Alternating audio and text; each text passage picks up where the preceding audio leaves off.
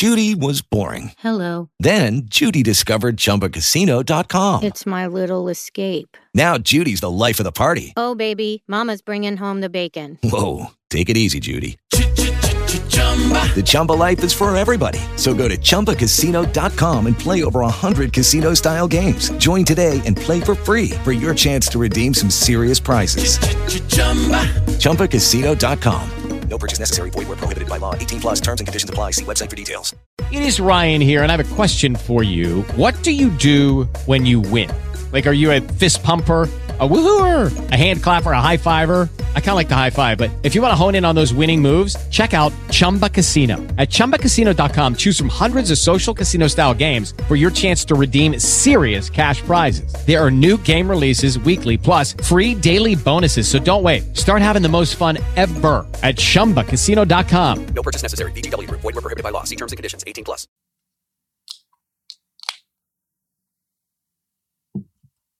Was that on the mic? Yeah. Oh, excellent. That's why. I, that's why I put the mic down. Well, then you looked right at me and I was like, okay, I guess we're on. We're on. Padres Hot Tub is brought to you by Hop Valley Brewing Company, who helped create that sound effect right there. The sound of a Hop Valley mango and stash being opened up, cryo hops being exposed to the palate. One more time. What are your thoughts, John Gennaro? I'm so mad because as we've been drinking through this beer that Hop Valley delivered to us, I keep like coming up with new favorites. Like at first I was like, "Oh, the the bubble stash. It's so it's so amazing." And then we had the what was permanent vacation? Was Yeah. that what it was called? And then we had the permanent vacation. I was like, "Oh, this is my new favorite. This is incredible." And then the other day I opened my my second package with the mystery flavor, and the mystery flavor was the pineapple. Yeah. And I was like, you know, the last time they were a sponsor of this podcast, I really fell in love with the pineapple one. And so I cracked open the pineapple one. I took a sip. I was like, son of a bitch. This is even better than the bubble stash. It's even better than the permanent vacation. They just keep getting better and better. It's it's such a delicious and easy drinking IPA. That's the whole thing. It's an IPA, but it's got the easy drinking quality that you would expect uh, from those cheaper beers. You know, those ones that you go, oh, well, I settled for that because I just chose to drink tonight, not to drink well. Yeah. You can accomplish it all with Hop Valley Brewing Company, you know, 6%, 6.8% IPAs with IB, uh, the, what is it? IBU? IBU. So this one, the mango and stash, is 6.0% alcohol by volume, 30 IBU, which Ridiculous. It's like drinking a lager, except it tastes like an, a delicious IPA with mango in there. Yeah, love- most uh. IPAs would be what 65, 75, 80, 85. yeah, like I think the low, low end of that is usually 60. Yeah. Yeah, And and Hop Valley will uh, 20. The vacation one was 20. that's right. So Smooth- good. Had Smoothest one of beer those you can find. had one of those uh, yesterday.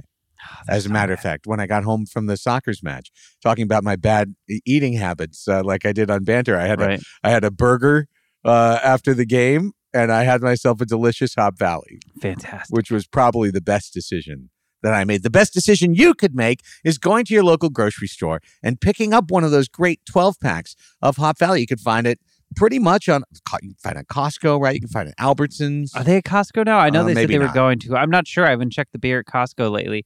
Uh, yeah, Albertsons. Um, the Smart and Final by me has it. I think the Bevmo. I think the Vons by me might have it. Bevmo definitely has it. Yeah, they're they're all over the place. Go to hopvalleybrewing.com.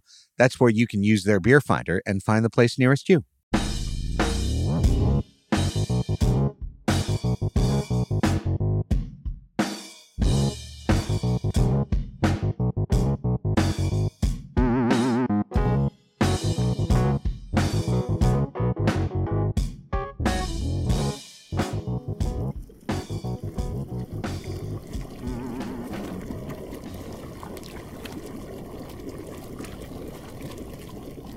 Welcome to the Padres Hot Tub, everybody. Season preview edition. Here we go. It is a Monday night in the spring studio. And come Thursday, Major League Baseball will be played for real. Lockout gone. Abbreviated spring training, amazingly almost done. Feels like it should be halfway through. and it's done. Time to play a season now. Unbelievable. Here we go. Here we go. Yeah, this is uh this is the first week that I've been able to like actually sit down and watch some spring training games. And it's very obvious that these guys understand that there's like a crunch of time because you can see everyone trying to get game ready as fast as they possibly can. So today on the hot tub, you know, our last two episodes for you, we did our annual let's do the best case scenario and our annual worst case scenario podcast or optimistic pessimistic podcast, however you want to label it. Today we dig in for the other thing we do each year, which is we come up with some kind of number. Um, now I'll put right off the top as a disclaimer, certainly for myself, but on behalf of my uh, querido amigo John as well, that these predictions are based on the roster as of today, April 4th, 2022. And if the roster changes on April 6th or April 7th, Then these predictions hold no water. correct. They should or they should be adjusted accordingly on a future podcast. Right. You know, uh but it's it's right now it's state of the Padres heading into the season 4 days before the opener. Where are we? We've got we've we've sussed out scenarios and we'll we'll come to uh, each of our individual conclusions by the end of the podcast. But first, we have news. Big news. Huge news. We have a trade and we have a not trade that dominated baseball news for a full day uh, across the country because it involved New York. So let's start with the trade that was the trade that popped yesterday in classic AJ Preller fashion, early in the morning, out of nowhere. Feels like it was decided at Denny's at 3.50 in the morning. But Sean Manaea is the latest excellent Oakland A to leave, to escape Oakland, as Oakland is trying as a franchise to escape Oakland and go to Las Vegas by shedding every good player off of their team as quickly as possible. The Padres, I, I feel like, stumbled into a honeypot. Like they just wind up with a really good pitcher out of nowhere for this year. Yeah, I feel like I said something about this in the Discord, but there was some questions by Padre fans after the Padres got Sean Manaea of like, hey, there's a lot of teams out there that would have been very interested in this guy. Why didn't any of them end up getting him? Like the Mets, who we'll talk about in a minute, seem desperate for another starting pitcher. The St. Louis Cardinals are probably desperate for another starting pitcher. Like the Yankees, the Dodgers, the Giants, all of these teams are always looking for another starting pitcher. He's really good. He's one year away from free agency. It didn't seem like the asking price was real high. Why didn't any of them get him? And my my answer to that and my speculation in response to that was I feel like this was like Bob Melvin greasing the skids and going like, "Hey, really like Manaea on my team." And he's like he's literally placing the call to his guys over in Oakland going, "Hey, I'm I'm gonna put you in touch with the Preller guy over here, but I'd really like Manaea. Like, do you guys have a problem with that? Is that and they're like, no, as a matter of fact, we were trying to clear some salary anyway. So if you guys will eat the salary, they're probably like, but aren't you close to the luxury tax? And he's like, don't don't worry about that. Don't worry about the luxury tax. We will eat the salary. We'll give you back some prospect who makes nothing in the minors. Uh, you know, some some kid who can throw hard or whatever. Uh, but just make sure we have this guy. And then in the first, like, I don't even know if it was a press conference because it's spring training, everything's so informal. Bob Melvin basically said Sean Manaea was one of the best clubhouse guys he's ever been around. And he's like, he's a culture setter. He, you know, he helps guys when they're down. He helps keep guys cool when they're too high up. He's he's exactly the type of guy you want in your team, the the the consummate teammate, blah, blah, blah. And I was like, you know, maybe I'm not wrong. Maybe Bob Melvin did like look around his team and go, you know who we need? You know who really kept things, kept the trains running on time in Oakland? My guy, Sean Manaea. Yeah. So Sean Manaea is coming off in almost every way his best season. Yep. Um he was healthy the entire season, which has not been always the case in his career. So put a pin in that. Okay, because the Padres did acquire, and it should be said, a player who has not always made it through every season. Right. But last year, he made it through the whole season. He led the American League with 32 starts. He had two complete game shutouts, which led the American League, and he pitched 179 and a third innings, which I think would have been similar to Joe Musgrove for the best um, innings total. Yeah. Uh, were he a San Diego Padre. So he's a guy that, you know, in today's game, that's an inning eater. yeah, used, used to be innings. used to be every guy would get you two hitting two two hundred innings, you know, walking Yeah. in the door. Now, yeah, hundred and seventy five plus innings eater. I saw some analysis of Sean Manaea, which said that he started throwing his sinker harder last year. Uh, and he has a lot more success with sinkers that are thrown over 92 miles an hour than those that are thrown under 92 miles an hour. Uh, but he used to be a very more classical sinker baller. And for example, in 2018, where he had really, you know, pretty good numbers, a 359 ERA and 27 starts, a 12 and 9 record, uh, 160 innings, 141 hits. He only struck out 108 batters in, in 160 innings. So, I mean, really just dialing up ground balls uh, and, and not striking out people very much at all, just six strikeouts per inning. Last year, 9.7 strikeouts per inning, 194 strikeouts in 179 innings. So, tweaked his repertoire, stayed healthy, throwing harder. Uh, you know, had a, a FIP of 3.66, which is outstanding, and for any full season is is his best of his career. But it's not unusual because other full seasons 408, 410, 426. You know, right there. Yeah, it he took he took a step up, but not an outlandish step up. It's Yeah. not one that that, that you know you we'd be shocked to see him repeat. Um, I wrote about this trade on Bandwagon Beach and said that Sean Manaea was actually my favorite non-Padres pitcher to watch last year. I've I watched like six or seven of his starts, uh, both against the Padres and then a few others that were not against the Padres, and I just really I thought he had really good stuff. He's got a really cool, you know, kind of fired up demeanor on the mound, especially when he's pitching when guys on base. Um, he just seems like a good guy, like a, a fun guy to root for, right? So I, and last year I, I think I was there with you and uh the Oakland was wearing like their green uniforms Yeah. and the Padres had their white pinstripes and I was like this is the best uniform matchup in baseball and Sean Manaea was pitching against the Padres and I'm like and this is the pitcher I want to see against this team.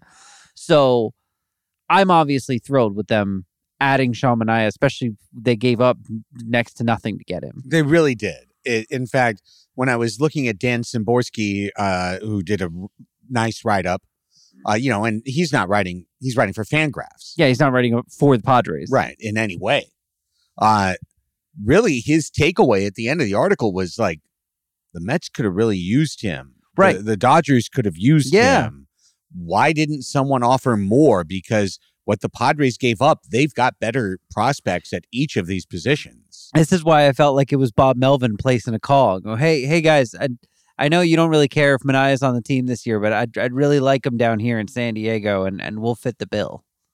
i don't know how it worked i don't know how it worked out that we got bob melvin so yeah, i don't know if aj Preller played a late night poker game with it just feels like there's a there's a bat phone Billy some- Beane. somewhere in the Oakland A's offices that like when Preller picks up his line, that one rings, and someone Yeah. picks AJ. What do you got? they played a horse game for everything for their for their baseball souls and Billy Beane lost and now he, you have to give me Melvin okay double or nothing all right Manaea What's too funny is like there have been, I feel like an odd amount of trades between the Oakland A's front office and the Padres front office since Preller got here. Um, we traded for Jurickson Profar. yeah Uh, we traded for Drew Pomeranz the first time. okay yeah okay yes right that was right Preller, right? for like Alonso, 2016, right Yeah, we Hey, traded before that we traded for Derek Norris right. Yes, which was also it was part of the 2015 thing. uh-huh Yeah, I feel like there's a Preller has his guys he's got his guys. That's one of his guys Oakland is a Yeah. front office he likes to work. Yeah, I mean, KT, that will work with him. yeah, KT used to love working with the Yankees, right? There was the Padres and the Yankees were always on the phone together, Yeah. and I feel like the A's and the Padres are kind of like the the Preller version of that. Well, on one level, I mean, look, I have nothing. This is a positive addition for the San Diego Padres. Of course, This is huge. Yeah. It's, it's a really big addition for the club. I I think that Sean Manaea in some now Sean Manaea is only here for a year.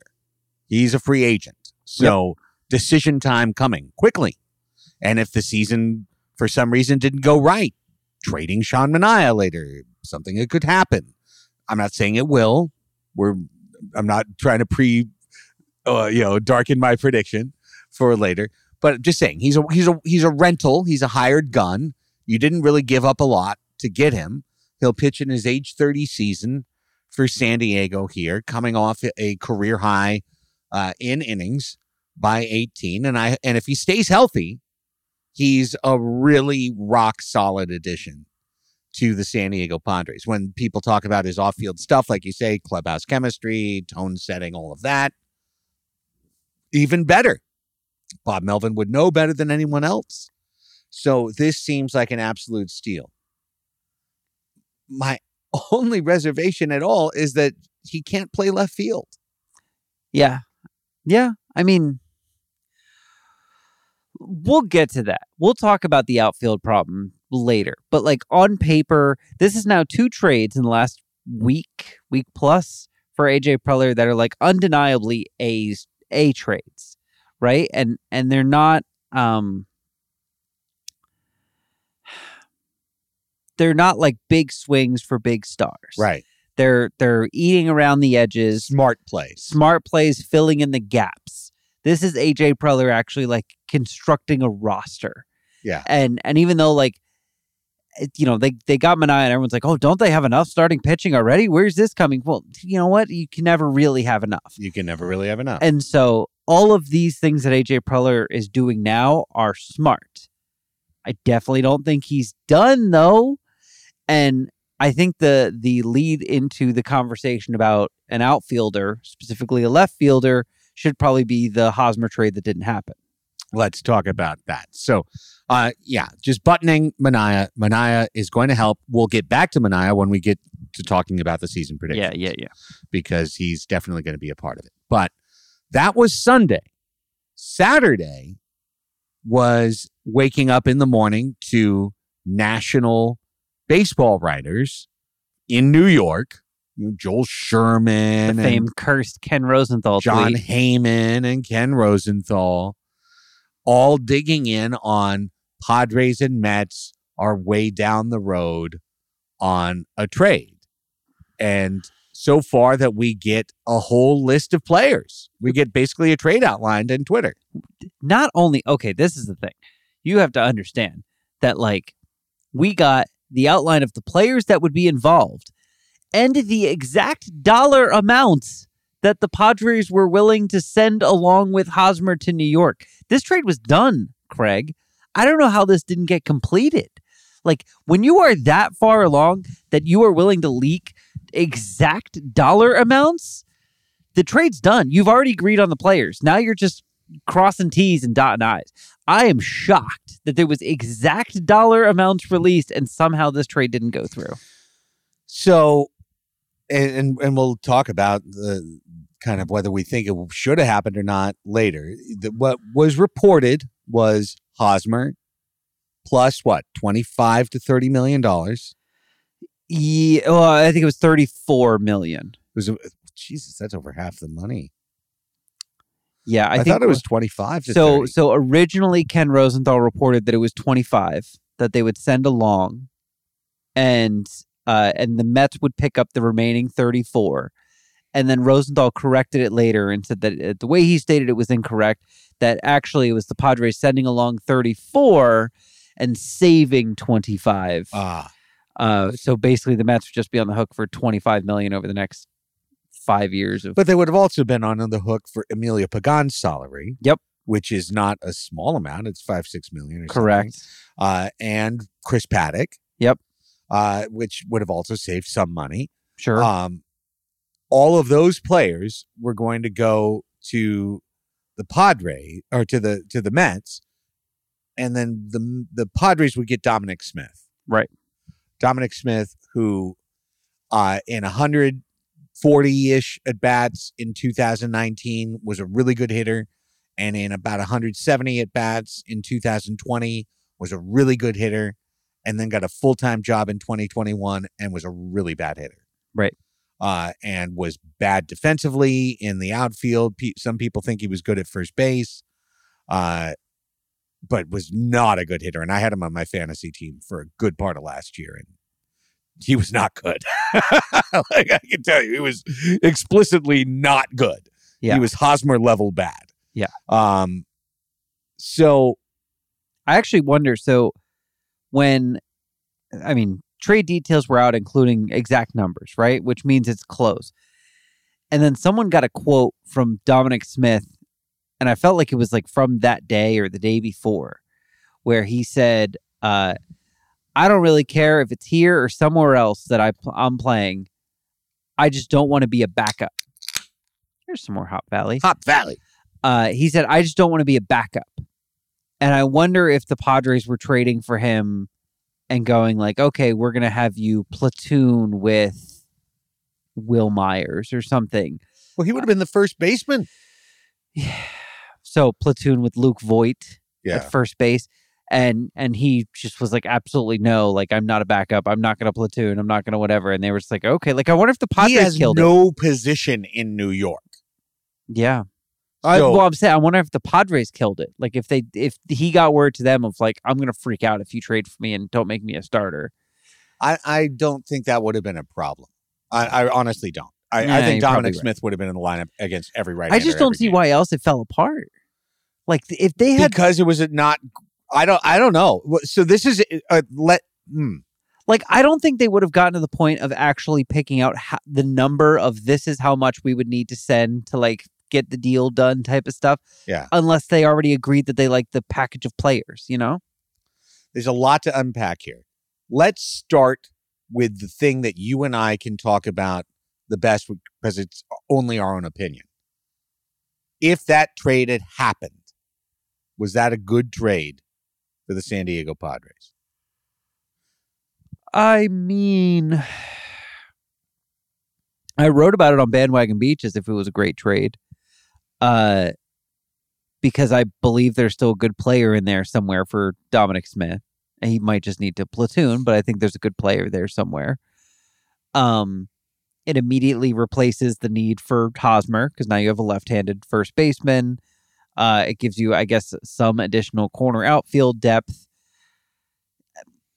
and it saves you, you know, X amount of dollars per year, $5 million a year, whatever it would save you just by getting rid of Hosmer's contract. Plus, Ed Pagan's contract is now off the books too. Yeah. Um, it clears a lot of money if they could have done it and then, well, there's no one else they could really sign. People were immediately jumping and saying they'll sign Michael Conforto. Michael Conforto, maybe. Except Michael Conforto's not really. People are like, oh, center field, center field. Like, he hasn't played center field in years. also, he's coming off a shoulder injury. Yeah. So I don't know. I think the answer is yes. Actually, no. Here's why. And Dennis Lin said this in his in his piece that was basically the trade's not going to happen, which is Hosmer has become like poison in the clubhouse. Like no matter how many guys love him and they're like, oh, he's the team leader and all that stuff. Like this shit now hangs over the clubhouse all the time. It hung over the second half of last season because Hosmer was pissed that they tried to trade him. And now it's probably hanging over spring training because Hosmer's probably pissed again that he's being publicly shopped in these, you know, rumors. And so I think, yeah, I, I think you, even if it doesn't, you're risking losing something in Paddack, right? Yes. So you're risking losing something potentially very good in Paddack. Uh, and all you're really getting back is like Hosmer plus, or all you're really getting back is like Hosmer's same production ish from Dominic Smith, uh, or less.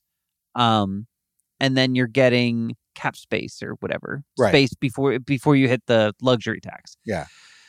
So like you're not getting a ton, but you do get rid of that like poisoned cloud of Eric Hosmer just like flying over top of the clubhouse and bumming everyone out or pissing everyone off or whatever it's doing. So yeah, I do think you have to do it. And I think Dennis Lin actually said like they you can't you can't keep shopping Hosmer and then not trade him. Like he needs to go. And he needs to go like now. Well, he wrote a very good article about. He didn't opine that in the column. He didn't say, or it wasn't a column. It was a story. It was an article, and he didn't say they have to trade him now. But they were like, this is the second time they haven't traded him, Yeah. and that's that was the same feeling I was feeling when this happened. And I've got a conspiracy theory that I'll get to momentarily, but Hello, it is Ryan, and we could all use an extra bright spot in our day, couldn't we? Just to make up for things like sitting in traffic, doing the dishes, counting your steps, you know, all the mundane stuff. That is why I'm such a big fan of Chumba Casino. Chumba Casino has all your favorite social casino style games that you can play for free anytime, anywhere with daily bonuses. That should brighten your day a little. Actually, a lot. So sign up now at chumbacasino.com. That's chumbacasino.com. No purchase necessary. VGW Group. Void were prohibited by law. See terms and conditions. 18 plus. With Lucky Land slots, you can get lucky just about anywhere. Dearly beloved, we are gathered here today to. Has anyone seen the bride and groom? Sorry, sorry, we're here. We were getting lucky in the limo and we lost track of time. No, Lucky Land Casino, with cash prizes that add up quicker than a guest registry. In that case, I pronounce you lucky. Play for free at LuckyLandSlots.com. Daily bonuses are waiting. No purchase necessary. Void where prohibited by law. 18 plus. Terms and conditions apply. See website for details. I also saw some true fucking idiots on Twitter, and I know there's a lot of you out there that I'm sitting right here. We're like, "Oh, well, all that Hosmer stuff was a deliberate misdirection so that he could get Sean Manaea." Uh, no, no, no, it's not. No, no. You don't get to wipe off every fuck up by going, well, well, look at the other thing I did. It was all just a setup for the other thing. No. No, no, no, no, no, no. no. Wait, so you're categorizing this as a Preller fuck up? I'm interested to hear this conspiracy theory. Um, okay. I don't know 100% that this is a Preller fuck up. I do know this. AJ Preller has now twice had it come out all the way through the baseball world that he was just about to trade Eric Hosmer and then didn't trade Eric Hosmer. So that's a pump fake and an air ball twice. Okay. No matter whether that, no matter whether in each circumstance he could boil it down forensically and point to the moment where it wasn't his fault that it got out, it got out. And it absolutely in uh, in this broadcast space sitting here in the spring studio i know you and i agree it had a major impact on the end of 2021 Uh, that for sure. so the fact that it's happening again a week before the season starts should in no way be considered a good thing hosmer's still here Yeah. And they had their little talk up on the you know the patio at, at Peoria Sports Complex for an hour. Preller and Hosmer, according to the Dennis Lin article, you know the day after he wasn't traded again. So whatever problems existed because of that, that wound is reopened. You know the scab's been ripped off, and whatever you know bubbly there is there now that's Bob Melvin's problem to deal with.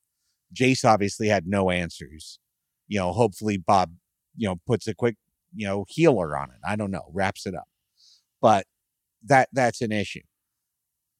I don't think that trade made the Padres a better baseball team in 2022. Unless Dom Smith was definitely going to come back to being a good hitter. Which I I didn't actually go digging into the the, the the platoons to see if maybe like that was the problem. If maybe like he was so good before because he was just facing right-handed pitching and No, he mostly just faced it right-handed pitch. He just did it all the time for 400 something at bats instead of six, instead of 100. oh really? Yeah. So the platoons showed the same. He just he, he was really really bad. Wow, He, did- okay. he wasn't. He had like 10 homers the So whole maybe year. he just got figured out in some way. Maybe Yeah. Or you know, or they they said he dealt with a lot of injuries last year, so maybe Yeah. he was dealing with a lot of injuries Sure. last year, and that hampered his performance. It absolutely could be the case. Baseball's a hard game, so unless Dominic Smith was going to come in and be a lot, be the old version of himself, the 2019 2020 version of himself, you were kind of getting the same player back for less. Well, yeah, I had said on Twitter three of my least favorite players on the team for plus cash for a player having a bad year. Yeah. That sounds like about what the cost would be to actually get rid of Eric Hosmer. Yeah. Um, you know, the benefit of not having Emilio Pagan pitch is not having Emilio Pagan pitch. A hundred percent. uh, and, and that could be of great benefit to the team and of great you know loss to the Mets having him pitch for them instead. Uh, however, the Padres don't have a settled bullpen, so it'd be taking one more person out of that unsettled situation. Chris Paddack is supposed to be part of the solution. Yeah, but if you lo- if you trade Chris Paddack, you also trade Michael Paddock. So Yes, big win. big win, Big win. big win. So yeah, I would have come around on that deal if it had been made. Yeah. for sure. Mm-hmm. I would have come around on it. And we would have all just been celebrating that Hosmer was gone. Mm-hmm. Your I've- problem now, But I've got to tell you that as, you know, Saturday early morning, right? First thing I get up, I'm checking the Twitter, I'm seeing all this stuff.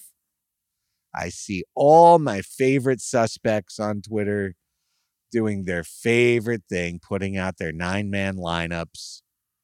You know, oh my God, there's certain people. I mean, I don't even know who you are, Will Holder, but you must have written 57 tweets this winter with nine man lineups involving, you know, Bryan Reynolds here or there, Dominic Smith, this and that. Just, it's as I said, it's the new stadium rendering. By the way, I'm very I'm some I'm very glad that I was on Twitter a lot Saturday morning and didn't see a single lineup. I saw so many. Oh man, I'm following the right off. people. Thank you to everyone that I follow. Yeah, I was laughing my ass off. But I gotta tell you, when I saw all that shit, I said to myself, none of this is happening. Because too much got out. Okay. And now we've reached the point of my theory. Okay. I'd like to posit, and I think I've said something like this last year. I'd like to posit for the audience that Scott Boras absolutely hates AJ Preller. Absolutely despises AJ Preller Lives to fuck with him. because AJ Preller said things to him during the Hosmer negotiation and said things to him along the way with other agents, with other clients. And then he's potty mouthed Hosmer to other GMs and other agents. And it's gotten back to Scott Boras. And he's tried to trade his man Haas. And as far as Boras is concerned, the Boras shop is closed in San Diego. There will be no Boras clients in San Diego. And furthermore, any chance he gets to fuck with AJ Preller, and if AJ's going to try and move Hosmer or acquire another Boras client, Max Scherzer, Trea Turner, then it's time for Boras to unleash the whirlwind. And the whirlwind is leaking to Bob Nightingale. The whirlwind is you can tell who Scott Boras's national guys are. Jon Heyman is this guy. Rosenthal's this guy. Okay. Nightingale's this guy. Sure. Those guys have gotten great intel from Scott Boras time after time over the years. So much so that even when Boras burns them time to time, just to do his thing, they understand they're going to keep coming back because it's like the, the mouse that mostly gets a treat, but sometimes gets an electrical shock when they press the lever. They keep pressing the lever. So Scott Boras's plan is to screw over AJ Preller no matter what AJ is trying to do, or simply to just screw up any potential Eric Hosmer trades. Any potential Eric Hosmer trades or Okay. any moves that would involve a Boras client coming to San Diego. Okay. a trade for a board. So, for example, when you're all the way down the road on a trade to bring Max Scherzer to San Diego the day before the trade deadline. And it's basically done. And it's 4:30 in the morning on the East Coast.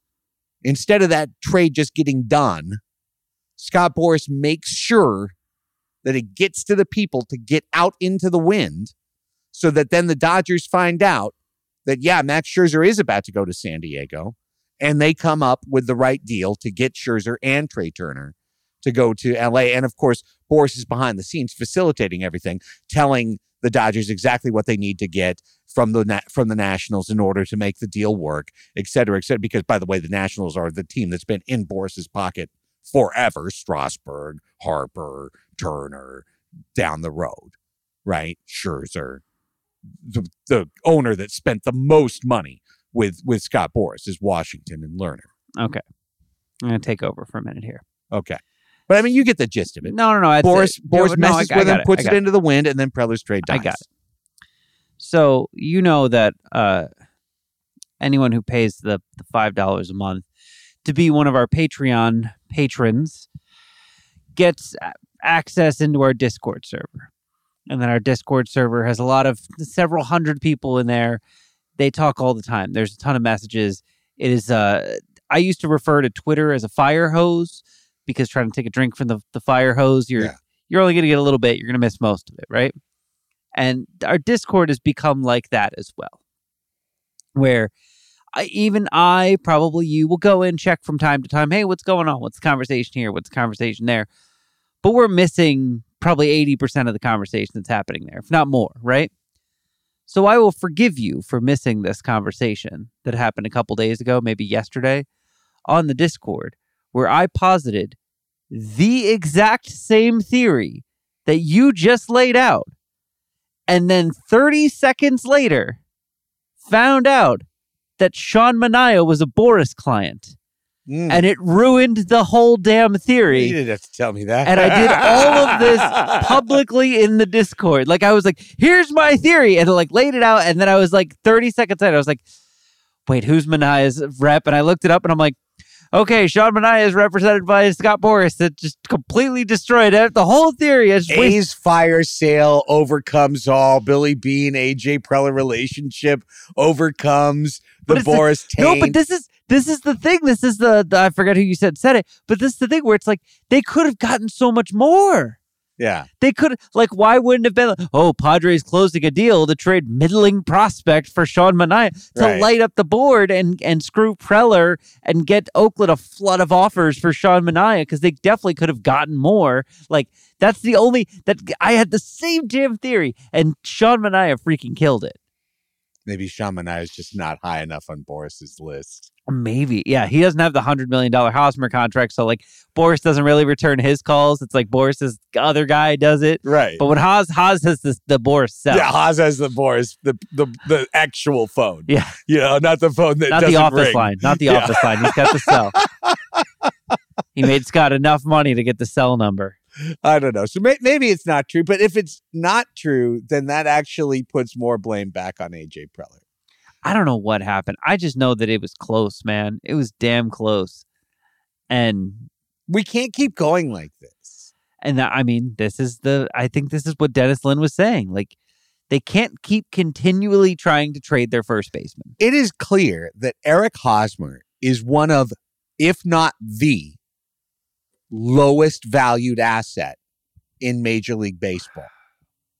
He's one of them.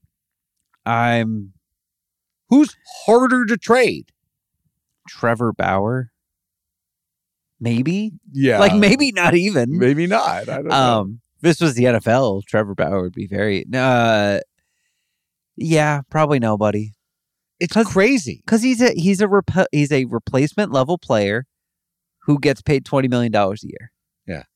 Like, you should be able to get a replacement pl- level player for less than a million dollars a year. it's remarkable. And it really does come back. And I want you to understand this in the audience, please. Why every time the Padres make a move, that at least me, I, I'm not speaking for you, John, but at least me, I don't just automatically celebrate.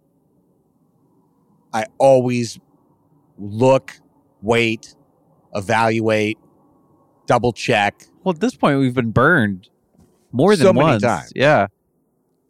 so many times. You know, but it's like the the Hosmer signing uh, at the time. If you said it was a bad signing, people were mad at you in the Padre fandom because, like, we spent money, we got the guy. People, someone was trying to get a guy, and we got the guy. It's like the the ugly dude at the she danced with me. Okay, we kissed. I know she has nasty braces and she cut my teeth, but we kissed. Okay, we made out. Like there's an air of desperation to it. You know, it's that loser mentality that Padre fans have had. Well, finally, someone is opening their legs. You know, we're excited. Doesn't matter who. So that's why we evaluate this shit because the Hosmer contract is now a leprosy on the team. You know, it's it's just like it it continues to be a problem that infects and grows, and they can't cut it out. And this is I, I made this point last week and I'm gonna make it again. I've probably made it several several times, but I saw someone on Twitter make the same point and he, he worded it a better way. So you were saying, I think it was during our pessimistic episode, you were saying you were worried that AJ Preller was gonna trade one of his top prospects to get rid of Eric Hosmer, right? And I said Eric Ho- or Eric Hosmer, AJ Preller has never really traded one of his top prospects, um, with the exception of uh, Patino, who Yeah. traded to get Snell.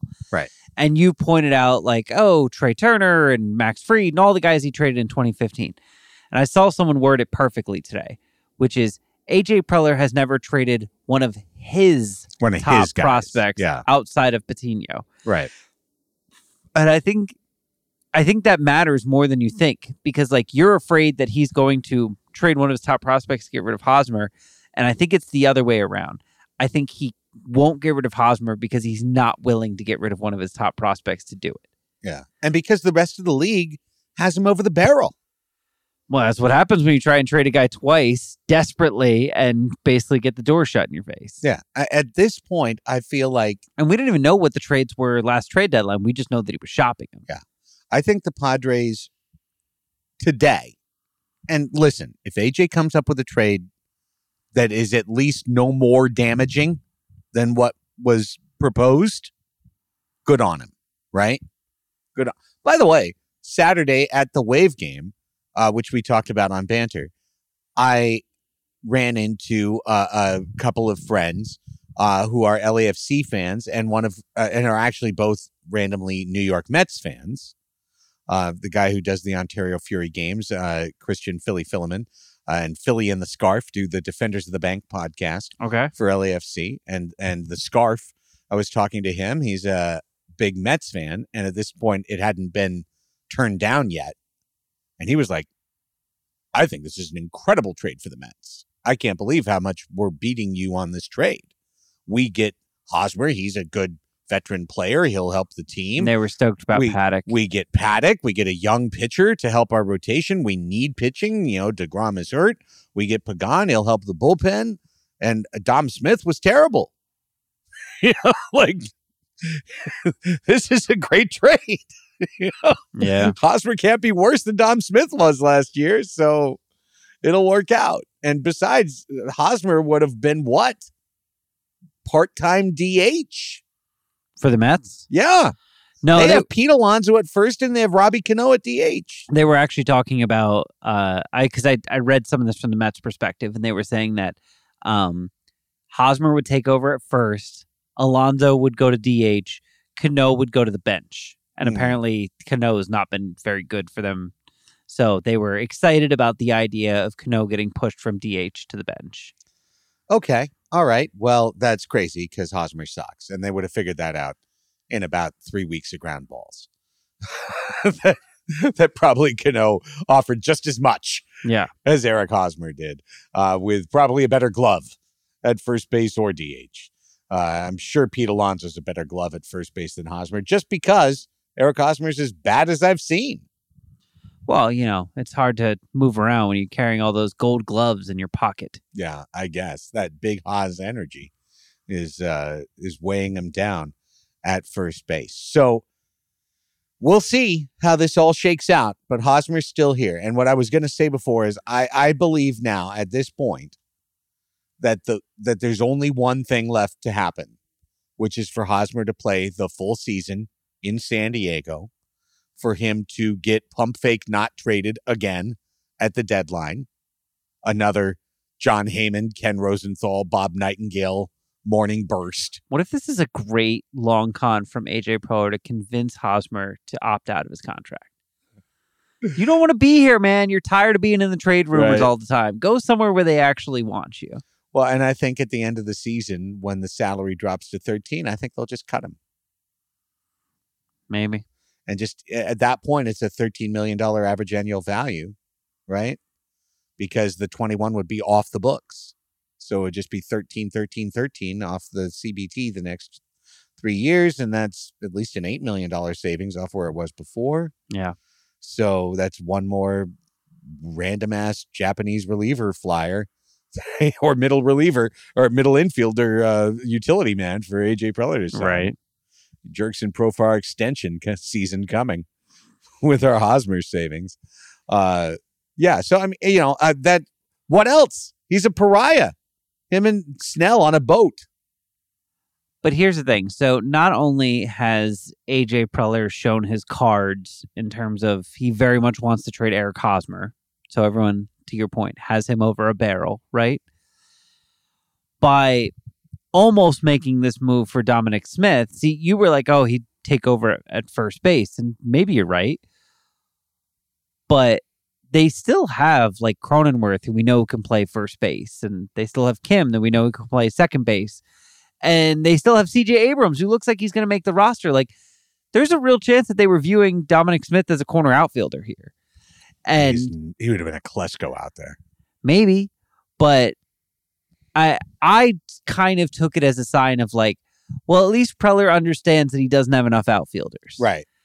and so that's exciting to me, but it also, once again, by putting the trade out there and then having it not consummated, all the other teams that he's talking to now know, like, oh, you're trying real hard to get an outfielder. So when you call about our outfielders, the price is now, you know, 10% more what it was last week. Yeah. It, now, if he had been trading for a real outfielder from the Mets, for example, if he had, if it was that trade, but instead of Dom Smith, it was Brandon Nimmo, Yeah.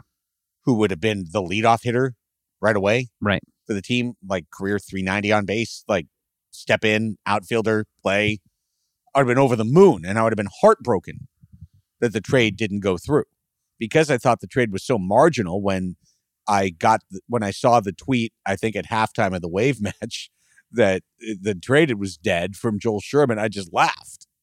I laughed at, at our poor fan base being put through the ringer again and then for the fallout that was coming at the Padres clubhouse and the the meeting that was reported from Dennis Lin, the patio deck meeting between brother. You know, what does Preller say to Hosmer at this point? Yeah, man, I'm trying to trade you. I mean, uh, you know, Preller was like, "Hey, listen, Eric. You know, we still think that you're a really important veteran leader on the team. We really need you to have a good attitude in the clubhouse." Blah blah blah. blah.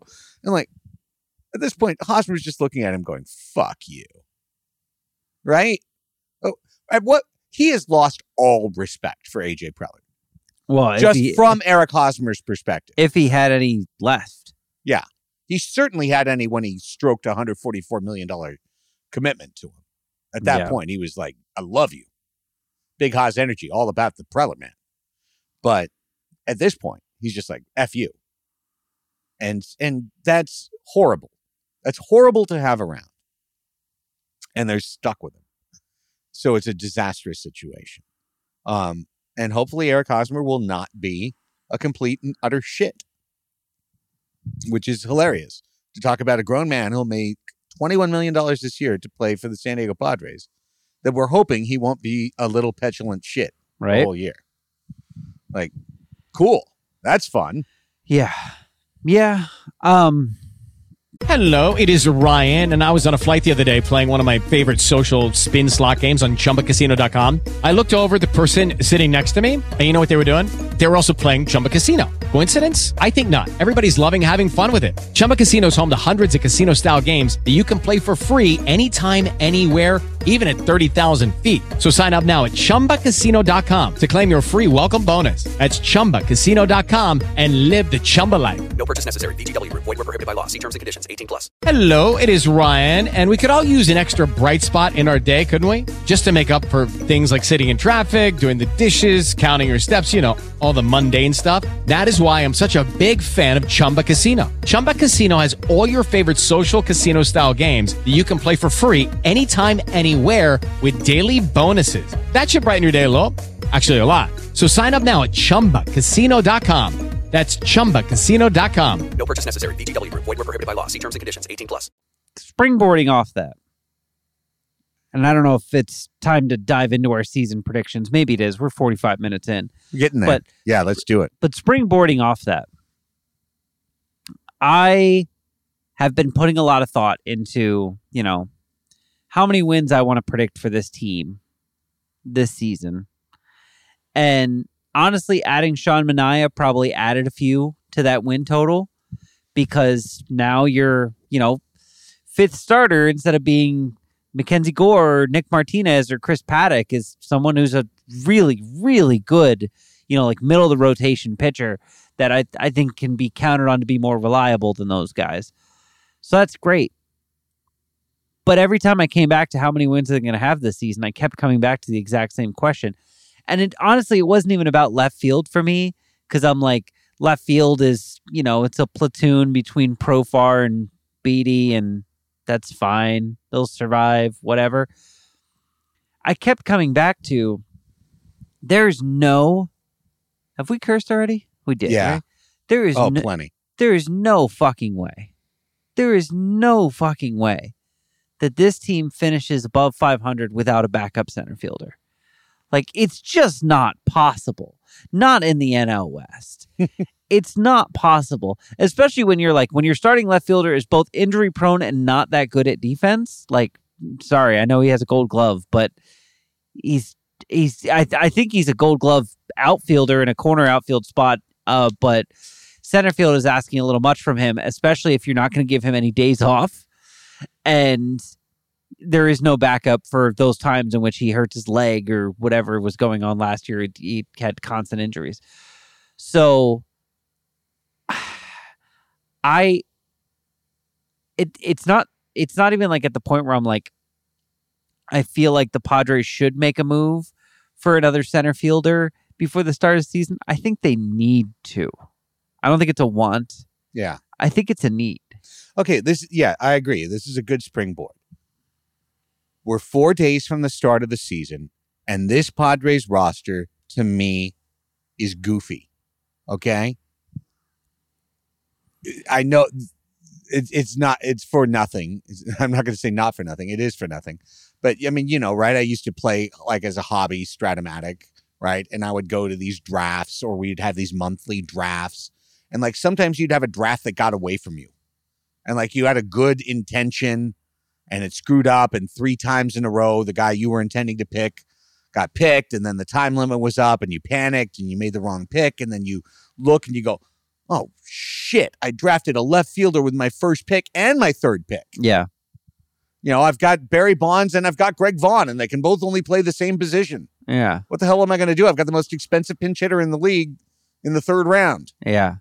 You know, oh, and then by the end of the game, you, know, you keep picking players, but at the end, you're like, oh, no matter what, my roster's messed up because I got too many left fielders and and not enough shortstops. Like a team with four catchers, no backup center fielder. Like a team that's got all starting pitching, all catchers, all utility infielders, and nothing else. And that's our Padres. We got a great starting staff. Really, at, top performance, they would be an elite starting staff that could be a top five starting staff in Major League Baseball.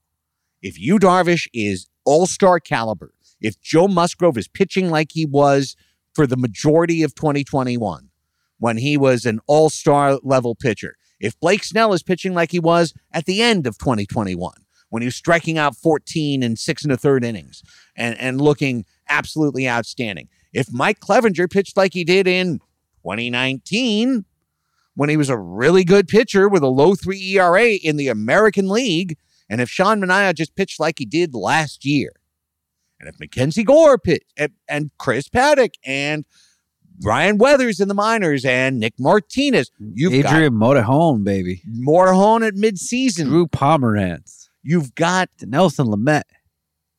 I remember us sitting in these exact chairs talking about the incredible depth in the starting rotation last year because you had all these guys and then you had Morejon and then you had Baez, right? And you had Gore And Weathers. and Weathers. And we thought there was just, you know, unlimited pitching for the Padres.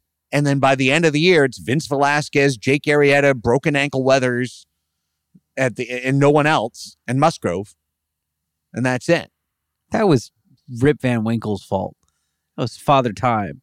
Right. We can find someone to blame it on. Gladly. We can we can we can create excuses. We can say that it's all going to be the same. But Blake Snell doesn't throw a lot of innings. That's his career pattern. 130, 150 innings, probably what you're going to get from him. Yu Darvish has been hurt many seasons in his career. Seasons that he made it through all the way healthy. You can find them in his 20s. But other than a short season, it's pretty hard to find at the back half of his career. Sean Manaea, early in his career, had an injury every season that put him on the disabled list for one thing or another. And Mike Clevinger is already hurt and will start the season on the injured list. And why do we expect to get anything from Mike Clevinger this year? When he does pitch, how do we know he's not Matt Harvey? Just bad. Yeah. You know, just just not good. Used to be good, not good. So on that level, you really get the Manaea trade. Like people, I you know, you really can never have too much pitching, but especially with this group where every single guy, every single guy has breakdown in their resume. Adding another guy kind of does make sense, at least in that one position. Yeah. And at the end of the day, what's the starting rotation spot he takes? It's either Clevinger, who you said is a question mark and hurt already, or it's Gore, who is big question mark. So like there's yeah, the the Manaea trade definitely adds wins to the total. It does. Yeah. It adds wins. It adds certainty. It's it's another bulwark against someone getting hurt. I mean, right now, Clevinger's hurt. And instead of, which could have been exciting, I guess, uh, Gore guaranteed in the rotation, and then Nick Martinez is the five. So now you've got, you know, your your Darvish, Musgrove, Snell, Gore, Martinez. That would have been okay. But Manaea is definitely more of a sure thing. So that's cool. You've got really good starting rotation. Not unimportant at all. It's hard to be bad if your starting rotation is actually good. And there all the time. Bullpen, It it is it is harder for your rotation to be good if you have like Wil Myers playing center field or Jerks and Profar playing center field. a good defense helps Yeah. a lot. A lot. And when you were writing on Bandwagon Beach about they found their identity, I went, hmm, because of exactly that. If you're a team built on pitching, you're a team built on pitching and defense. The A's, Bob Melvin teams that were great at run prevention, of course, they had an, the most run preventing ballpark around with 100 foot foul ground, right? Yeah. Um, but also you'd have an all you know Gold Glover Matt Chapman that's knocking down everything. Laureano in center field, running down everything. I feel like the A's not always they didn't they- they would start uh, bad second baseman. They they weren't always great, Right, but they have they I mean, and that's the thing. Padres right now they have they have Cronenworth at second base. They have either Kim or Tatis at shortstop. They have Machado at third. They have that on the infield, right? And the outfield. This is why I was pushing for like, hey, go get uh Kevin Kiermaier, go get Manny Margot, go get Brett Phillips, who's the guy whose name I never remember. Like, go get one of these guys. Push Grisham to one of the corner spots, and you know Beaty, Profar, Myers, uh, and and Grisham all kind of platoon at the corner spots. yeah. That's a good defensive outfield. Like what you need is a borderline gold glove or gold glove defensive level center fielder and push Grisham to a corner outfield spot and boom, you have it. That's why I keep thinking there's going to be a trade coming for a center fielder because it makes too much sense for it to not happen. And and I hate to keep eating this horse, but the Dodgers decided to trade Matt Beaty because they signed Kevin Pillar for two million dollars. I know. And Kevin Pillar is making diving catches already in the Dodgers outfield. And it's like, oh, what a perfect fit. Yep. What a great defensive addition to our team because that's the thing about the Dodgers is that they not only put together a team that can hit and they great pitching, but they also think about their defense and they have these guys who can handle these positions and and and lock things down. Not always. Corey Seager was a bad defensive shortstop. You know, there's the, the it's none of this is uniform, but the Padres have never treated under Preller outfield defense with the care that they could have. And Yeah. right now, I look at the Padres outfield defense as being at best mediocre. Yeah, that's very fair. I mean, Grisham would be the spat the the spackle over everything.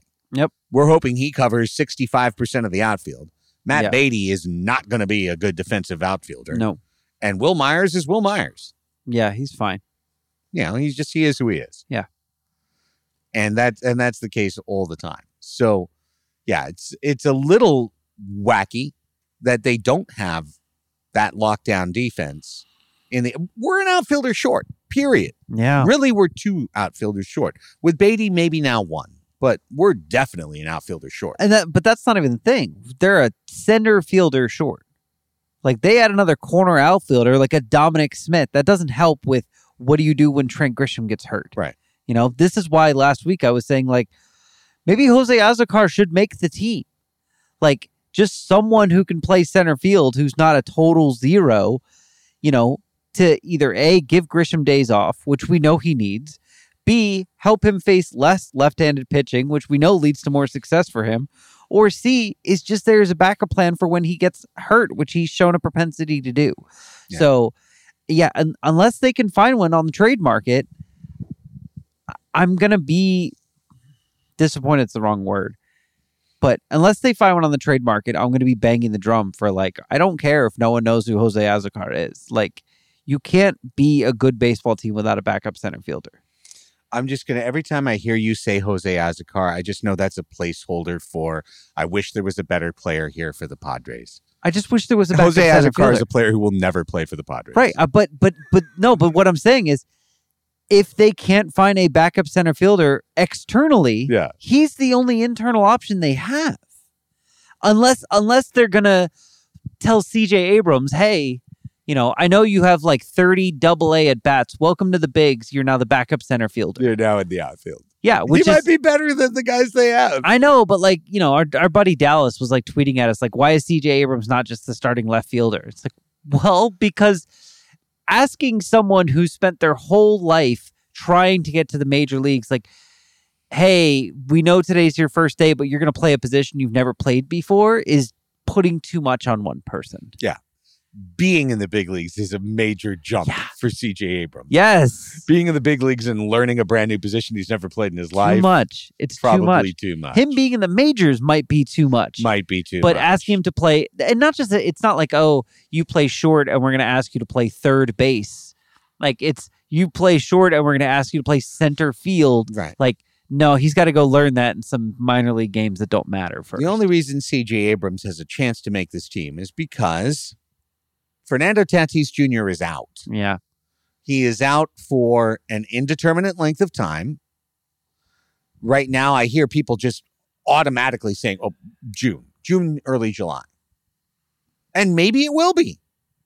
Maybe it'll be the first of June. You never know. He's a fast healer, is the thing that everyone likes to say, as if he, and when they say that, it's such an unfair thing to say to Fernando Tatis Jr. Oh, well, he's a fast he- he heals faster than other human beings. He is an uber human. He's 23. No, no, no. Your broken wrist will take months to heal. Fernando Tatis Jr. is special. I His mean- broken wrist will take three weeks to heal. To be fair, if me and Fernando Tatis Jr. broke our wrists at the same time, he would be healed before me. He's also 15 years younger than me, Right. but he would be healed before I was. Yeah. I just think that that's cute. Fast- when people fast go, oh, well, he's a fast healer. Fast healer means he's young. Fast healer means each of like you know what fast healer means? It means that three or four times last year he came off the disabled list and hit a homer in the first game. That's what it means. Fast healer. That's what it means. He hit a homer in that first. Oh, he's a fast healer because look, he, he just bombed it 450 feet. Boom. Must have healed. You know, we were at a couple of those games We where were. he came back and he smoked a home run. They were wonderful. It is. It's great. Like the first game he comes back, I want to be there because I'm pretty sure he's going to hit a homer off the batter's eye because he's Fernando Tatis. Whether he goes two for 50 after that, he's going to hit a home run in that first game. But it happened at the beginning of spring training. We had our whole cycle of grief and misery. And I feel like a lot of Padres fans now are just kind of like, well, yeah, well, it's cool. He'll be back. We're good. And they're not kind of really baking in what does it really mean to not have Fernando Tatis for two, three, four months of the season, and then to have a back from a broken wrist Tatis for the rest of the season.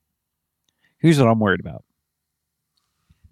I I've gotten to this point where I'm now completely convinced that Ha-Seong Kim is going to be fucking amazing. Okay. And despite Kevin Acee's uh, Just stop there. thin, thin thinly veiled uh, criticisms of Ha-Seong Kim, um, I think he's going to be amazing. Like to the point where Fernando Tatis Jr. comes back and they're saying like, we can't take this guy out of the lineup. What the hell are we going to do? it is spring when you're talking like that. but imagine that happens. Now, like a normal team at that point starts going like, well, if we were going to cut Hosmer later, why don't we just cut Hosmer now? And then maybe they do it, and then maybe Tatis immediately gets hurt, and now your first base situation's fucked. I don't know. But the Padres are immediately going to be like, let's try him in left. Remember last year they were talking about uh, him and Cronenworth could see some time in left field. Yeah, yeah. The second he's playing well and Tatis is there's there's video of Tatis in the cage just Yeah. stinging him. Uh, stick him out in left. Let's let's give him a game in left and see how he does. Both of those are bad case scenarios. The version of this Padres team where Ha-Seong Kim is amazing and is player of the month in April or is featured in Sports Illustrated. I Illustrated. no no no no no that's that's that's going too far. But but I do think like all star ish level numbers for two months is not out of the equation. Well, if that happens, I think the Padres are going to be a really good team. Probably. Uh, that would be a super positive. I mean, do you want my in win? fact, that would be kind of an almost ideal, like AJ Preller writes down in an envelope his favorite thing to happen. Kind of- Right. kind of development. right, but then Either that or Trent Grisham is an MVP candidate. But like if okay, so games start April 7th. So April, May. Okay, so let's say Kim has two great months, right? And Tatis comes walking in the first week of June. What do you do? Like I know AJ Preller is going to be excited to have I don't know trade chips in in Abrams or Kim or whatever that he can move around before the deadline. But like, what do you actually do? Bench Hosmer, I guess. Yeah. uh, the thing is, someone will be hurt by that point. and- Yeah, and you're right. it- they always find a way to figure the, those things find a way to figure themselves out. Kim can go play in center because Grisham will be hurt by then. right. He can be our backup center fielder. I bet he'd be fantastic. Okay. Uh the Padres play in the National League West. So there's this horrible like you know, road to Mordor type gloom to starting a season in terms of the only way that we could really have the season that we dream of having is is one of two paths. It's either to win as a wild card the World Series by you know fighting your way through a wild card situation uh, and and an underdog situation to get through a first round and then upset somebody along the way, never have home field advantage, and and get to the World Series that way, scrap your way, uh, or for the Dodgers to be terrible and like have kind of a historically a historic fuck up for a two hundred sixty million dollar team to to be terrible. I'd like to uh, point your attention towards what happened in the playoffs last year. Dodgers didn't make the World Series. Dodgers didn't win the World Series. True, but they certainly got there. I mean, they got to the NLCS again. And Braves, lost, they lost to the Braves. lost to a scrappy Braves team that was missing their star player. Sure. So I did, But they won the division and they won a 100 something games. Right, but you you you were basically acting like there's no stopping the Dodgers. It would be embarrassing for them if they didn't, you know, make it to the World Series. I'm like that just happened. No, no, what I'm saying, I'm not saying that at all. I don't care what happens to the Dodgers. Dodgers probably won't win the World Series this year. The odds are against them, like they are every team in baseball. But the Dodgers almost undoubtedly will win over 95 games this year. Okay. And because of that, the remit to be a contender when you're the San Diego Padres, it's different than other teams. Yeah. Other teams break camp going, if we have a great year, we can win our division Right. and have home field advantage and do these things. You also the Padres realize- basically don't have that option. And by being in the division with the Dodgers and the Giants, that means they play those teams more than other teams. So Right. so whereas they might, you know, if they were in the NL Central, maybe they'd be a 95 win team. Right. But because they got to play the Dodgers and the Giants all the damn time, maybe they're an 87 win team instead. It has to be baked in. Yeah. It's a it's a different challenge for the Padres than it is for the Cubs. It's a different challenge for the Padres than it is for the Cardinals to have a winning se- a great season. Yachty knew. Yachty knew. Otherwise, he'd be here with the San Diego. He'd be catcher number five. Flyover country is Dodger country. That's it. That's no good. I want to beat up on the Brewers. So we have uh catcher depth. We have outstanding starting pitching if it stays healthy and productive. Blake Snell not ready to start the season. Mike Clevinger not ready to start the season. Darvish apparently yes. Musgrove yes. Gore yes. Manaea fresh in off you know off of a different team yes. Martinez I guess. Um Paddack, the reviews seemed good. yeah, I think so. Who gets if the Padres lead Arizona three two in the ninth on Thursday? Who's who's on the mound? Wait, say it again. If the Padres lead Arizona three two in the ninth on Thursday, who's on the mound? Oh, okay. Good question. And then I'll posit one to you. Um, so like who's coming in? So it's in Arizona, right? Yeah, who's getting the first save chance? Lamet, I don't think so. Suarez. I think it's Suarez. I'm fine with it. I feel like if Lamet was gonna be the closer, that that's something that we he'd have been working toward by now. I mean, what has he been working towards at all? Precisely. Yeah. So I don't think I don't I think I don't even think he pitches in the I think game. I think everyone's gonna get a shot. I think Suarez will get a shot until it doesn't work, and then someone else will get a shot until it doesn't work. At some at some point, Pomeranz will be healthy and he'll get a big shot because he's got nine million dollars on his check. right. Um, but yeah, you're probably right. It's probably not Lamet to start off the season. There are a lot of arms in the Padres bullpen, many of whom we know. Right. Some of them are good. I mean, Tim Hill's back. He's okay. Pierce Johnson's there. He's good. He's pretty good. Craig Stammen. I think we need to kill the Craig Stammen jokes. Craig Stammen's been pretty damn good for the Padres for a couple of seasons in a row now. Like I'm not I'm not doing the I'm not doing the Bob Scanlan like Craig Stammen is the key to the whole bullpen thing. Right. But I think you could make a really good argument that that Craig Stammen has been in the last two seasons one of the better relievers on the Padres. I Yeah. Yeah. I mean, that's very fair. He pitched 88 innings to 306 ERA last year and a 1-0 whip. Right. So, like I don't want him yeah. I don't want him as the closer, but it's another good arm for Bob Melvin to use. Absolutely. Until he falls apart and he is 38. Uh his full seasons, his last every full season he's pitched for the Padres, he's been really good. I know. I know. This is what I'm saying. 80 innings, We give him 80, too much crap. 79, 82, and 88 innings. 314, 273, 329, 306. We give him too much crap. He's really good.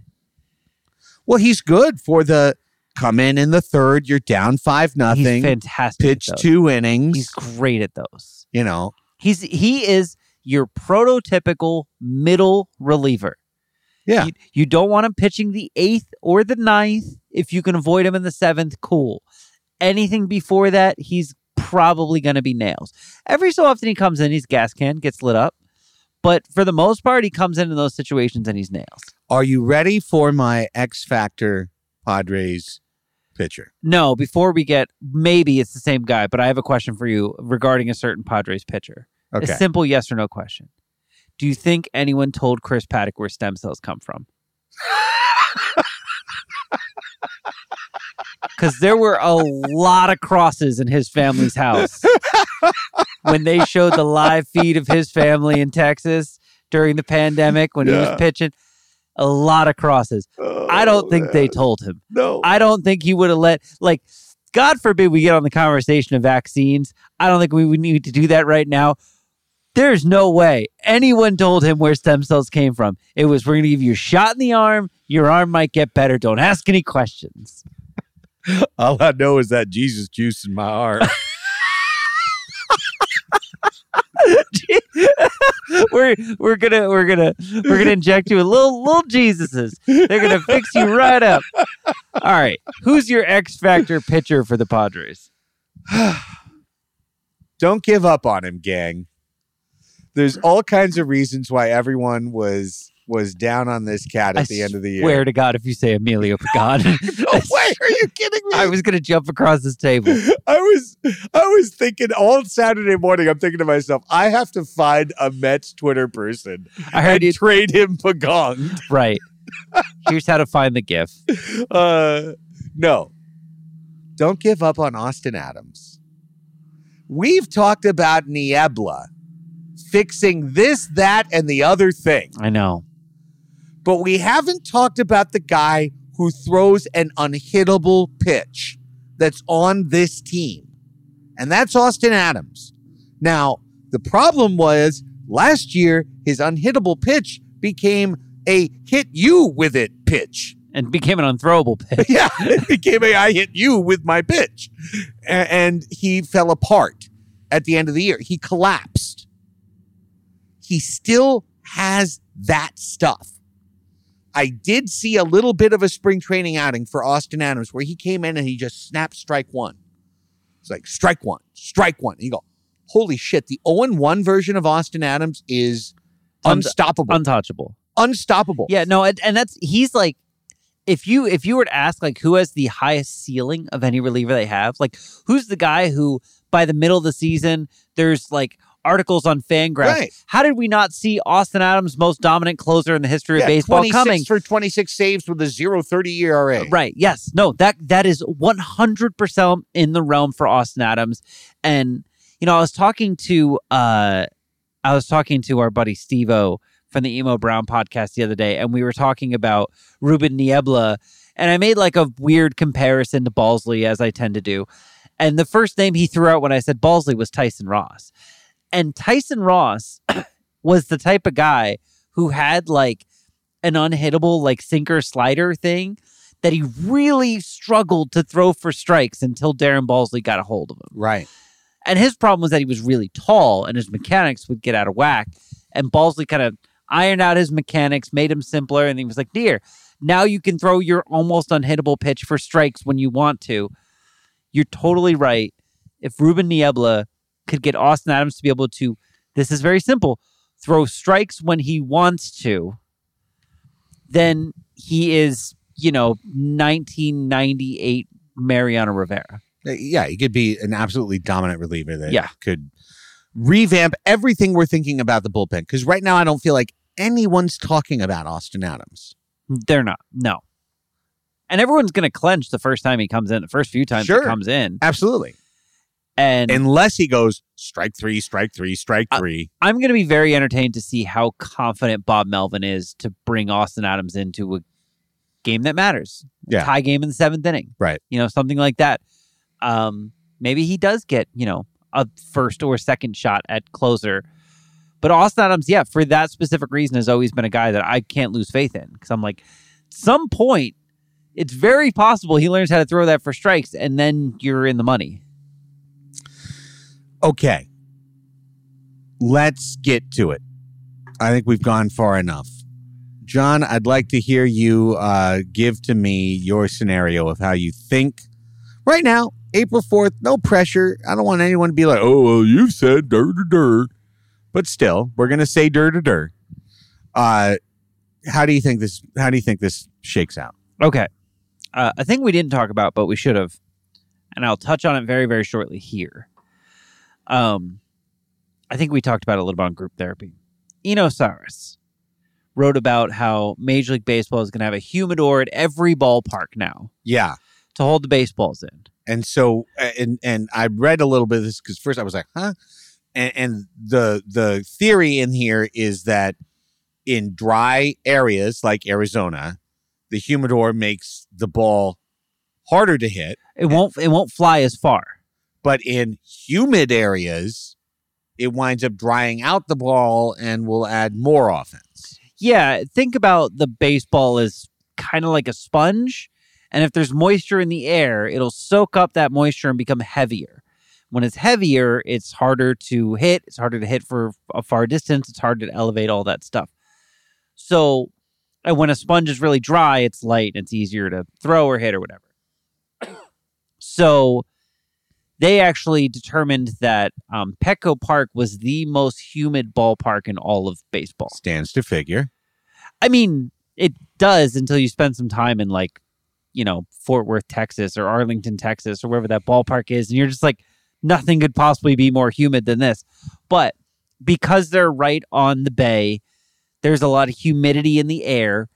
And that's why there's always been the thing with um, Petco Park where it plays better in the summer than it does in the spring, right? Because it warms up, it gets hotter. The hotter it gets, the less moisture there is in the air, et cetera, et cetera, et cetera. I think he said they estimated a 10% rise in home runs at Petco Park. It was some absurd I'll number. believe it when I see it. It was some absurd number like that. And it was just it was like a just a mathematical equation of, you know, if, if you take uh kind of a neutral baseball and move it here, the amount of, you know, what we used to call Petco hits that are becoming home runs, it's a big whatever. If that's real, that's a real thing. Then I think the Padres offense is going to be good enough. I think Luke Voit will hit a bunch of home runs. I think Manny Machado will hit more home runs than he's been hitting. I think Tatis will come back and immediately be awesome whenever he does. Uh, I think that bodes really well for guys like Kim. Um, Sounds too magical to me, John. I can't Grisham. buy It does sound very magical, but my concern is still the backup center fielder spot, right? If they can get someone who defensively can play center field, then I don't have to worry about him. Billy Hamilton. I don't know where the hell Billy Hamilton. is. Seattle. If they got someone like Billy Hamilton, maybe it is Jose Azocar It's not Jose. Azocar. just someone who can go into center field and we're just like, wow, we feel we don't know if he's going to go 0 for 4 today, but we feel good about his defense. Like even if they just got that guy, I would feel much better about this team. I still feel like there's manager's first year is always kind of magical. It's special. They get a little boost from it. Um I think there's some of that. I think Preller's desperate, but also understands that like he's got Seidler by his side, so he doesn't have to make any crazy moves, but he wants desperately wants to like win some playoff series or at least erase whatever happened last year. I'm going into this season very optimistic. I think I told you last week that my like ceiling for this team was 90 wins. You did. You so tri- I don't understand how you now say you're optimistic. you tried to push me to 92. You said 92, then 90. That's what I, I was just Right. telling you what you told me. Fair enough. You tried to push me back to 92 after I Yeah. said 90 and I stuck at 90. Yes, you did. Add Sean Manaea, I think the ceiling is 92, maybe 93, possibly 94. My actual prediction is that they'll win about 87 games. Okay. And, and I think that's good enough. 87 and 75. And I think that's, first of all, that'd be a great season by San Diego Padres standards, right? Th- throw out 2020 because that season never happened. The Dodgers never won Mhm. the World Series. 87 wins would be a great season by Padres in the last 25 years standards. So that's that's how I'm being optimistic. 87 wins. 87 wins. Okay. So the Padres are supposed to win a win total in the 90s. I saw that. I mean, I think there was some. There was everyone's like, "Oh, if you really think it's you know 87, you should take this bet that says it's 90." Well, yeah, I mean, the over under right now for Vegas, I think it's 91.5. that bet existed last year too. AJ Preller has underperformed his Vegas prediction Every year, every full season of his career. I know it's like Seven for seven. we got used to this with the San Diego Chargers, where every year people were, "Oh, the Chargers are going to be the best team in the league this year," and then they just weren't, and no one really could understand why because on paper Right. it makes more sense. But that's the first thing I do want to say. You have a new manager who is undisputably good. You have a starting rotation that is not designed to be here in two years. Several play Joe Musgrove and Sean Manaea can be gone this year.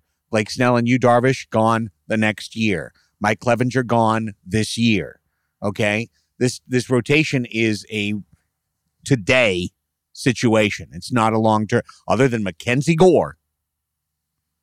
Nick Martinez on a series of one year deals. Ryan Weathers, Ryan Weathers, maybe.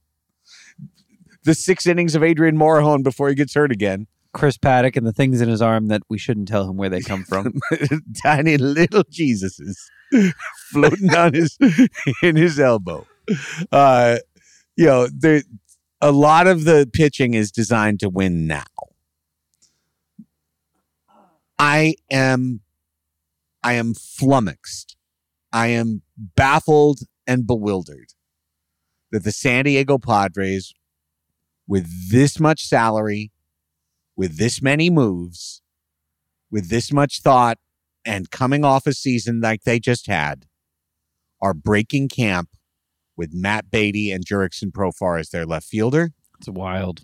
with Trent Grisham and Wil Myers as the center fielder, and with Wil Myers and Jurickson Profar as the right fielder. That's not a good enough outfield to win in any division in Major League Baseball, never mind the best division in Major League Baseball, the NL West. Where, by the way, the Rockies added Kris Bryant and have some hitters on their team. The Diamondbacks sometimes sneak up on you, probably not, but that's that's it's I I can't believe it.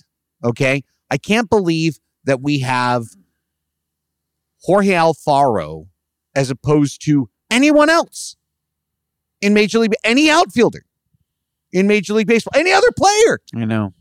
that we have this guy and Nola and Caratini, and that our second, third best prospect is a catcher. But we've put three guys, Yeah. two stiffs and a guy Yeah. in front of him. Right. What are we doing? We've got Manny for 30 million. We've got a shortstop who's not there. We've got an all-star second baseman who we hope continues to be just as good. Again, another thing no one is even talking about at all. I'd put money on any anything you wanted to say right now on Cronenworth. I hope he's. Oh, I mean, I hope he's great. What he's going to hit 280 with 25 homers? I hope I think he'll be better than he was last year. I hope so. That'd be amazing. That'd be amazing. I think he will be. If Ha-Seong Kim is as good as you're dreaming on, oh, don't even, that would that would be amazing. don't even get me started. I mean, you Kim. know, I love Ha-Seong Kim. You know how much I love Ha-Seong Kim. King, I scream for him every time he's at the plate. you do. Love the guy. He was not good last year. Great with the glove. Yeah. Terrible at the plate. So I really struggle because I understand so much how our fan base so deeply wants a winner, how we all as a community want to all be on the same page, that we all believe that in this team and that we all believe in the direction of where it's going and that it's going to work. This team is not complete.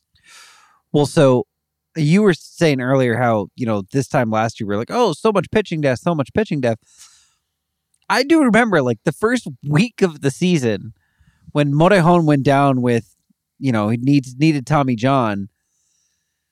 And and at that point, it was obvious that Lamet was not gonna be Lamet. Right. He hadn't come back yet. And we were like, oh God, Chris Matt. Who's that? Yeah, and I, I remember it was the first week of the season. We said this team doesn't have enough pitching. They're going to need to add pitching. They don't have enough pitching. And you know what, Craig? We were right. Yeah. And I'm really worried that at the end of the season we're going to be like, "Hey, remember at the beginning of the season we were saying this outfield's not enough. That you need more. That that this outfield's not. You can't win games with this outfield. Shit, we were right. Like I'm really worried about that. Yeah.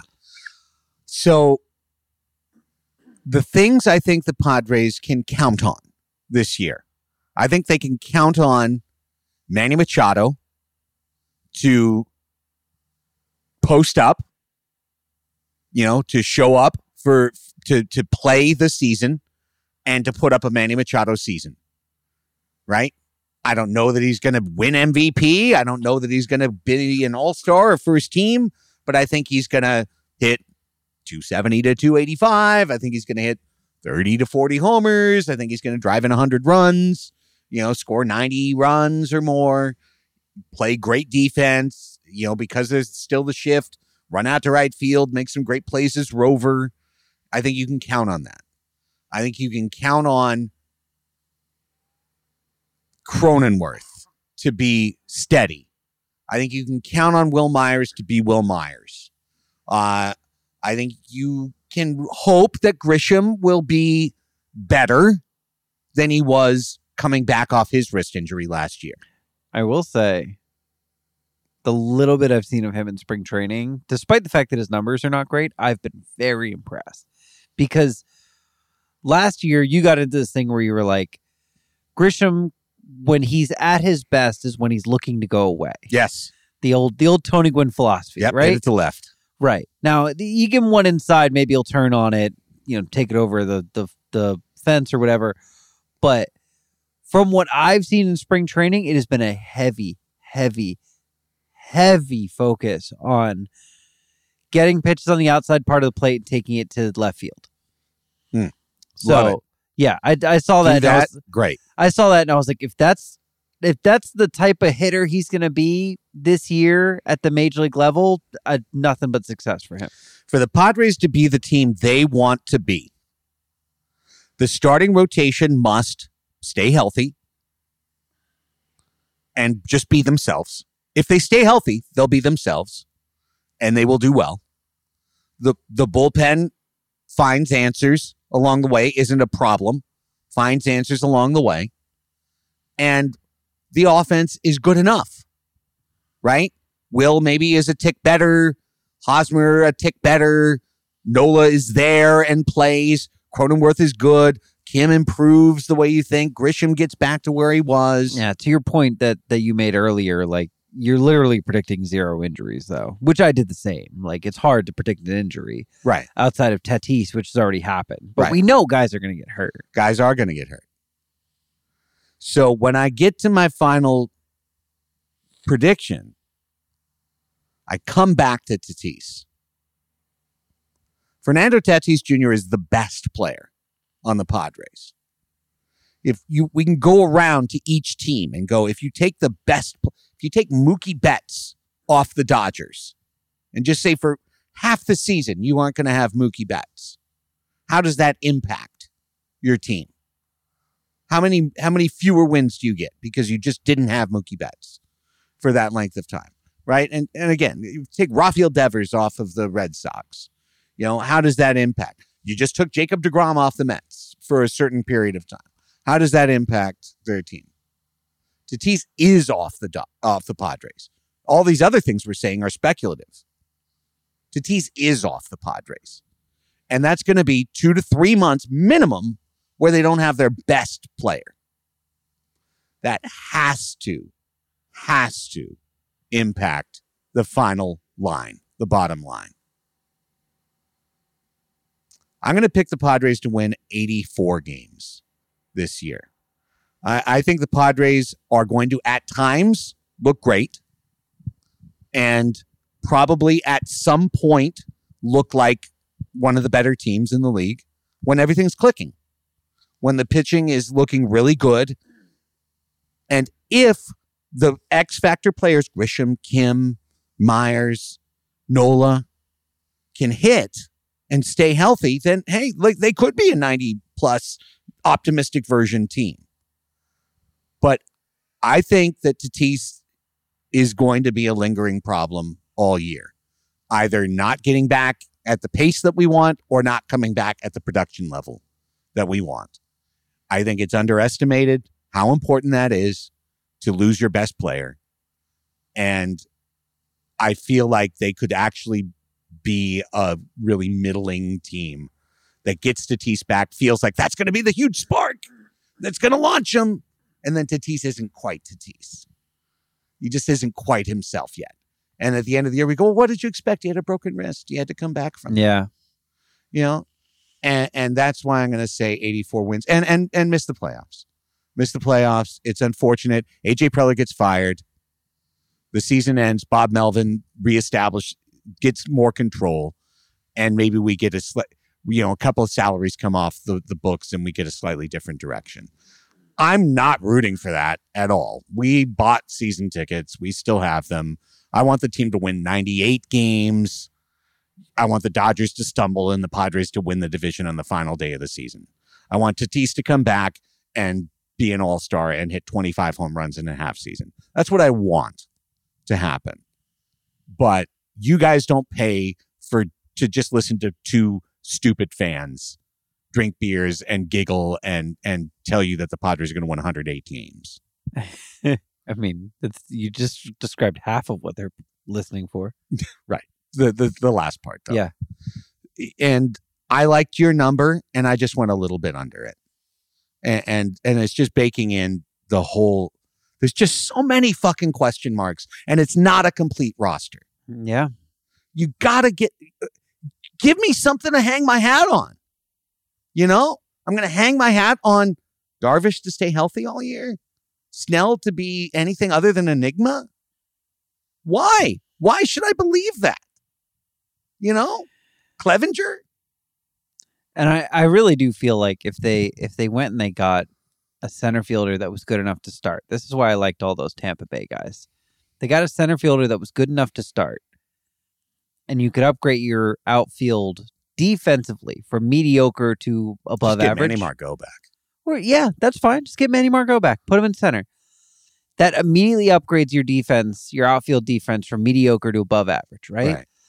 You know the infield defense is going to be good with Kim and Cronenworth and Machado and I mean even Stonehands over at first base can totally kill the, the infield defense. That really unlocks the pitching and really gives the Padres an identity, a feather in their cap. Right. We're going to have good defense and good pitching, and the offense just has to do enough. We just need, you know, two home runs a night, and we'll win the game. That's my hope, but they'd have to, you know, add a center fielder first. Hey, want to go back to the A's shop? Ramon Laureano. You know, I know he's suspended for another month. Uh, I drafted him in one of these leagues. I think our 16 team Patreon league. I drafted Laureano. Center fielder that is as good as anybody, has an arm that is as good as anybody. And if you, he would be in the middle of the A's lineup, but if he was hitting seventh in our lineup and you could then kick Grisham over to left field. Well, you probably put Grisham in right and Myers in left. Either yeah, way. sure. Either way. Yeah, I mean, it does. It it it changes a lot. I changes know. everything. yeah, I know. And, you know, and again, I was petrified. Like, oh, we're going to go trade for Bryan Reynolds because we're going to trade Gore and Adam Yeah, Abrams. You know, to get it. But yeah, if you got a great one great player added to the lineup, would change a lot. Yeah. a lot. yeah. Well, and I keep coming back to Kiermaier because he's he's Tampa Bay's highest paid player by a mile, and Tampa doesn't really like to pay players as much as they're paying him, and it's not like he's the superstar that's going to carry the Rays this year. So. No. he's Mike- gotten hurt a lot in his. I know. I know. I just I feel like he's going to get traded at some point this year, and he would he would do a lot to help the Padres. I just feel like there's so many, so many, gosh darn question marks. First base, we just assume sucks. Catcher, the guy that we think should be number one, can't stay healthy. You're the guy you were probably the most down on in the whole team, Austin Nola. Cronenworth, we're counting on. Kim, we what what? We don't know. We have no idea. I mean, come on. We love him. Manny, we're counting on.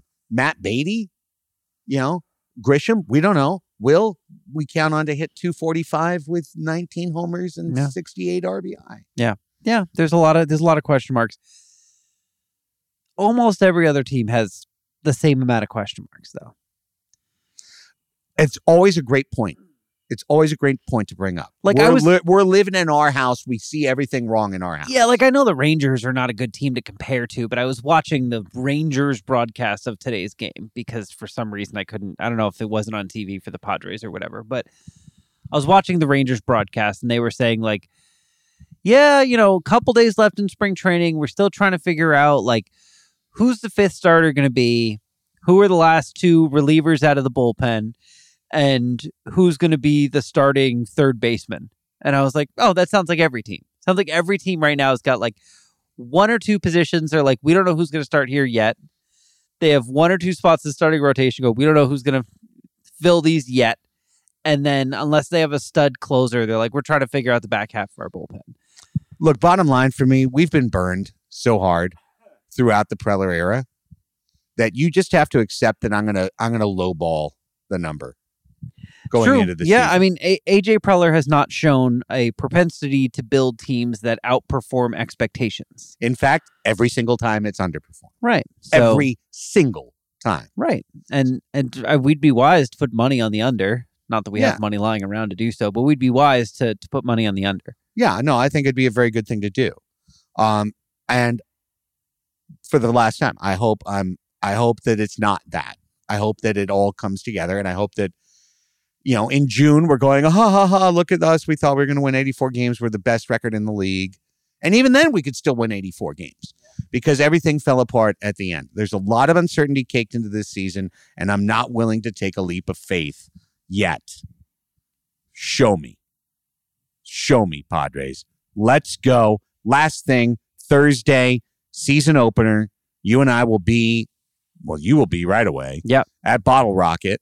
Yep. That's our spot. That's our hang. And we're inviting all of our patrons Right. to come on out for a Padres season opener in Arizona watch party. Uh, first pitch is what, 645 or something like that? 640, 640? 645, something like that. Um, so We're inviting everybody. This is going on the public feed. If you listen to Padres Hot Tub and you're wondering where we're going to be for the first game, I know the Padres are doing their fan fest down at Petco Park. We don't care about that. right. We're going to be at Bottle Rocket, drinking beer, watching the game there, probably eating some food.